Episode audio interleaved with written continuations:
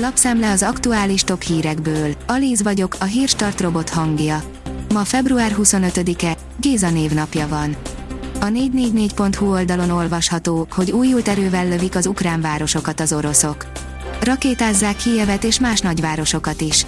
Zelenszky elnök azt mondta, hogy személyesen ő az első számú célpont. A G7 teszi fel a kérdést, tényleg elfogyhat a gáz Európában az orosz-ukrán háború miatt. A rövid válasz az, hogy igen, a hosszabb ennél azért bonyolultabb. Rövid távon nem kell hiánytól tartani, de elhúzódó konfliktus esetén az árak elszállása a jobbik forgatókönyv. A 24.20 szerint rendkívüli kormánydöntések az orosz-ukrán háború miatt. Ideiglenes védelmet kapnak az Ukrajnából menekülők. Megalakult a Nemzetbiztonsági Operatív Törzs. Az m4sport.hu teszi fel a kérdést, szokatlan jelenség az új F1-es autóknál, a csapatok alábecsülték. Egy új, az elmúlt évtizedekből ismeretlen jelenség borzolja a kedélyeket az F1-es csapatok körében. Ezért pattognak a célegyenes végén a 202-es új autók.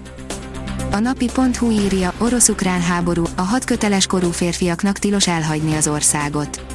Volodymyr Zelenszky ukrán elnök bejelentette, tilos elhagyniuk az országot a 18-60 év közötti ukrán férfiaknak. Sorozás, készletezés, bizonytalanság a net lekapcsolására is készülnek Kárpátalján, írja a növekedés.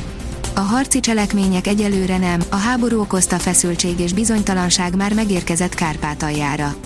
Elkezdődött a sorozás, van, aki már menekül, az emberek készleteznek, Beregszászon kihirdették az alaksori óvóhelyek listáját, az óvatosabbak felkészülnek arra az eshetőségre, ha leállna az internet. Az Infostart írja, Hettyei András, Magyarország számára csak rossz és rosszabb forgatókönyvek vannak. Az ukrajnai háború célja nem ismert, és ez teszi veszélyessé és kiszámíthatatlanná a mostani helyzetet, mondta a Nemzeti Közszolgálati Egyetem docense. A pénzcentrum szerint megszólalt Orbán Viktor, nem fogjuk engedni, hogy Magyarországot bárki belesodorja ebbe a háborúba. Hajnali fél háromig tartott az orosz-ukrán háború miatt elrendelt rendkívüli EU csúcs. A tanácskozás után rövid Facebook videóban számolt be a fejleményekről és a várható uniós szankciókról Orbán Viktor miniszterelnök. Az az én pénzem szerint még sokba kerülhet nekünk az orosz-ukrán háború. A pénzügyi piacokat alaposan megrázta az oroszok Ukrajna elleni támadása. Az Oroszország elleni szankciók akár a világgazdaságra is végzetesek lehetnek, állítják elemzők. Inflációs kockázatokat is látnak. A privát bankár szerint Oroszország ismét támadást indíthatott Ukrajna ellen.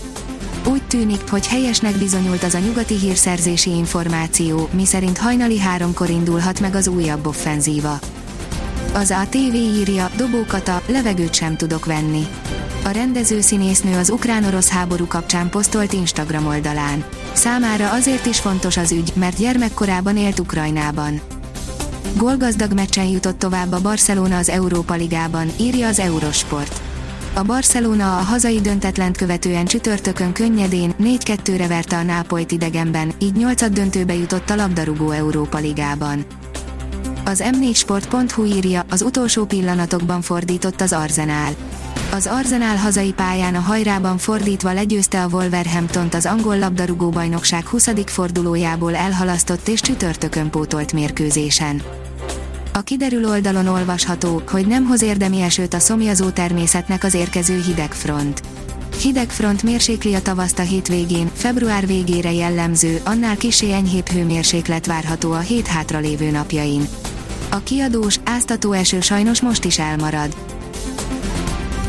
A Hírstart friss lapszemléjét hallotta. Ha még több hírt szeretne hallani, kérjük, látogassa meg a podcast.hírstart.hu oldalunkat, vagy keressen minket a Spotify csatornánkon. Az elhangzott hírek teljes terjedelemben elérhetőek weboldalunkon is. Ha weboldalunkon hallgat minket, az egyel korábbi adás lejátszása automatikusan elindul. Beállíthatja, hogy az összes korábbi adás, vagy csak az aktuális tematika hírei következzenek. Köszönjük, hogy minket hallgatott!